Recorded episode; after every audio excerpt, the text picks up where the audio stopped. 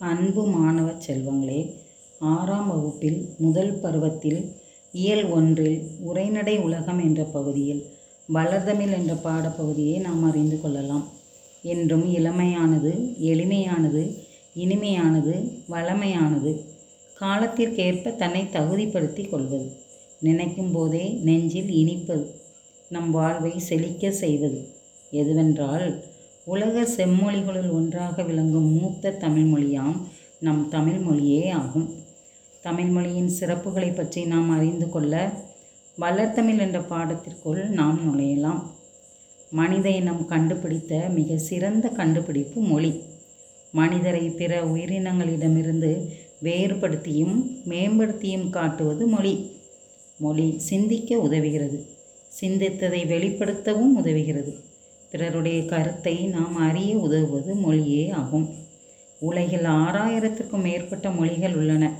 இவற்றுள் சில மொழிகள் மட்டுமே பேச்சு வடிவம் எழுத்து வடிவம் ஆகிய இரண்டையும் பெற்றுள்ளன. உலக மொழிகள் பலவற்றுள் இலக்கண இலக்கிய வளம் பெற்று திகழும் மொழிகள் மிக சிலவை. அவற்றுள் செம்மொழி அதாவது செம்மை மிக்க மொழி என்ற சிறப்பு அந்தஸ்து நம் தமிழ் மொழிக்கு உண்டு. தமிழ் இலக்கியங்கள் இனிமையானவை. ஓசை ஓசை இனிமை சொல் இனிமை பொருள் இனிமை கொண்டவை. பல மொழிகள் கற்ற கவிஞர் பாரதியார் யாம் அறிந்த மொழிகளிலே தமிழ்மொழி போல் இனிதாவது எங்கும் காணோம் என்று தமிழ்மொழியின் இனிமையை வியந்து பாடுகிறார். நம் தமிழ்மொழி மூத்த மொழி எளிய மொழி சீர்மை மொழி வளமை மொழி வளர்மொழி புதுமை மொழி தமிழ் அறிவியல் தொழில்நுட்ப மொழி என்ற சிறப்பை பெற்றுள்ளது. இப்போது மூத்த மொழி.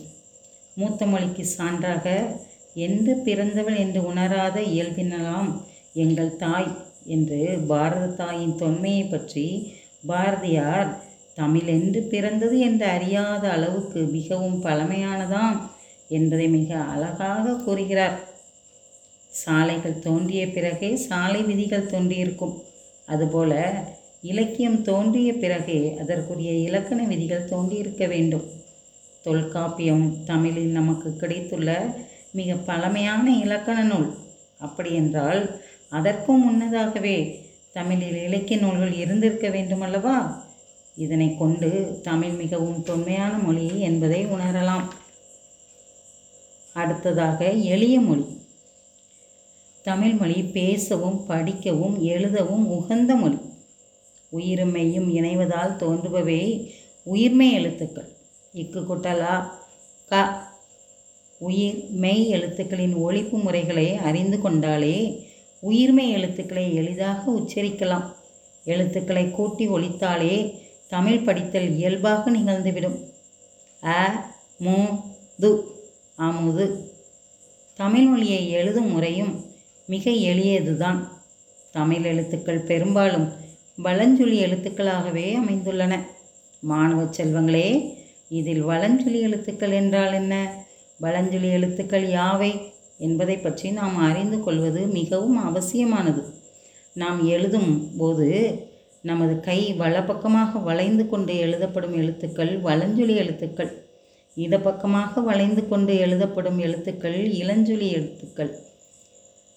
எடுத்துக்காட்டாக வலஞ்சொலி எழுத்துக்கள். அ ஏ ஔ ந ஞா. இடஞ்சுழி எழுத்து. த ய ல சீர்மை மொழி. சீர்மை என்பது ஒழுங்குமுறையை குறிக்கும். தமிழ் மொழியின் பல வகை சீர்மைகளுள் அதன் சொற்சிறப்பு குறிப்பிடத்தக்கது. சொல்லப்போனால் உயர்திணை அக்ரிணை என இரண்டு திணைகள் உள்ளன. உயர்திணையின் எதிர்ச்சொல் தாழ்திணை எனதான அமைய வேண்டும்? தாழ்திணை என்று கூறாமல் அக்ரிணை அதாவது அல் கூட்டல் திணை உயர்வு அல்லாத திணை என்று பெயரிட்டனர் நம் முன்னோர்கள். அதே போல பாகற்காய் க கசப்பு சுவையுடையது. அதனை கசப்புக்காய் என்று கூறாமல் இனிப்பு அல்லாத காய் அதாவது பாகற்காய்.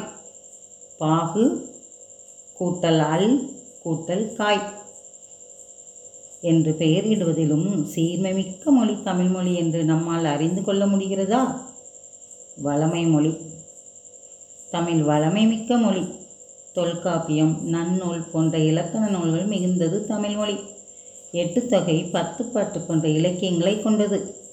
திருக்குறள் நாலடியார் போன்ற அறநூல்களை நிறைந்தது. சிலப்பதிகாரம் மணிமேகலை முதலிய காப்பியங்களை கொண்டது.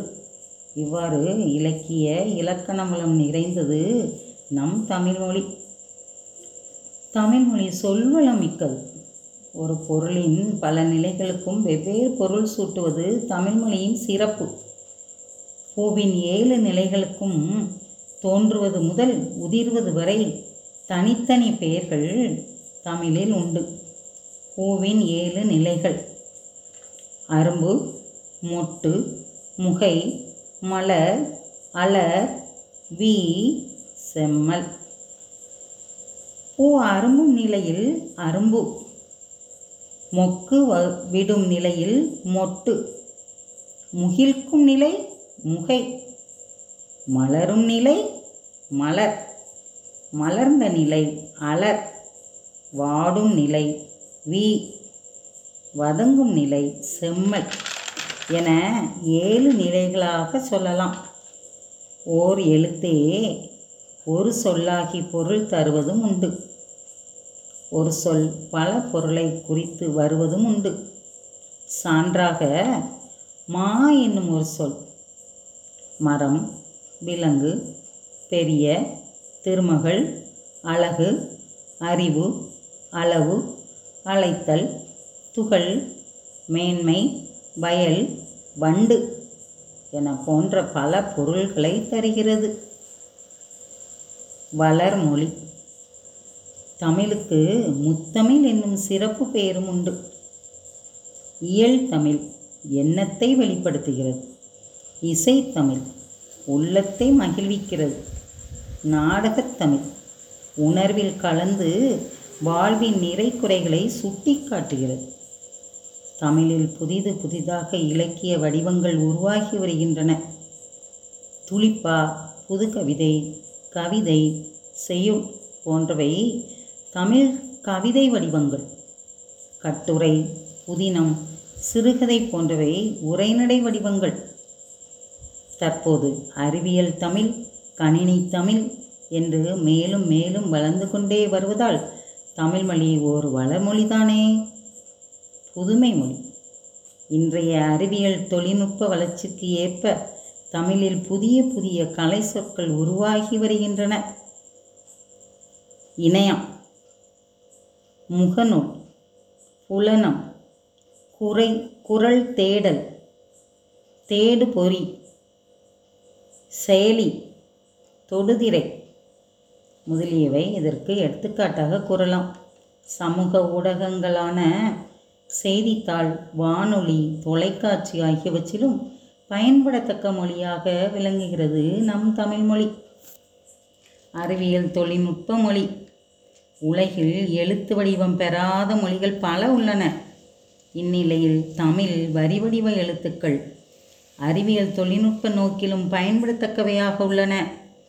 மொழியை கணினியில் பயன்படுத்த வேண்டுமென்றால் அது எண்களின் அடிப்படையில் வடிவமைக்கப்பட வேண்டும். தொல்காப்பியம் நன்னூல் போன்றவை நாம் படிப்பதற்காக எழுதப்பட்டவை. ஆயினும் அவை கணினி மொழிக்கும் ஏற்ற நுட்பமான வடிவத்தையும் பெற்றுள்ளன. தமிழ் எண்களை அறிவோமா? ஒன்று. தமிழ் எண்கள் தமிழ் எண் என்ன? க. ரெண்டு உ மூன்று ஞ நாலு ச அஞ்சு ரு ஆறு சா ஏழு ஏ எட்டு அ ஒன்பது கு பத்து க போட்டு ஒரு பூஜ்ஜியம். இதை எப்படி நம்ம சுருக்கமாக ஞாபகத்தில் வைத்துக்கொள்வது. கடலை உருண்டை நச்சி சப்பி ருசித்து சாப்பிட்டு எடுத்து அள்ளி கூடையில் கட்டு என்று இதனுடைய முதல் எழுத்துக்களை எல்லாம் வைத்து தமிழென்களை ஞாபகத்தில் வைத்து கொள்ளலாம். மூத்த மொழியான தமிழ் கணினி இணையம் போன்றவற்றில் பயன்படத்தக்க புது மொழியாகவும் திகழ்கிறது. இத்தகு சிறப்பு மொழியா சிறப்பு மிக்க மொழியை கற்பது நமக்கும் பெருமை அல்லவா? தமிழ் மொழியின் வளமைக்கும் வளர்ச்சிக்கும் பங்காற்ற வேண்டியது நமது கடமை அல்லவா? தமிழ் மொழியை நாமும் கற்று தமிழ் மொழிக்காக நாம் பாடுபட மாணவர்களாகி உங்களை கேட்டுக்கொள்கிறேன். நன்றி வணக்கம்.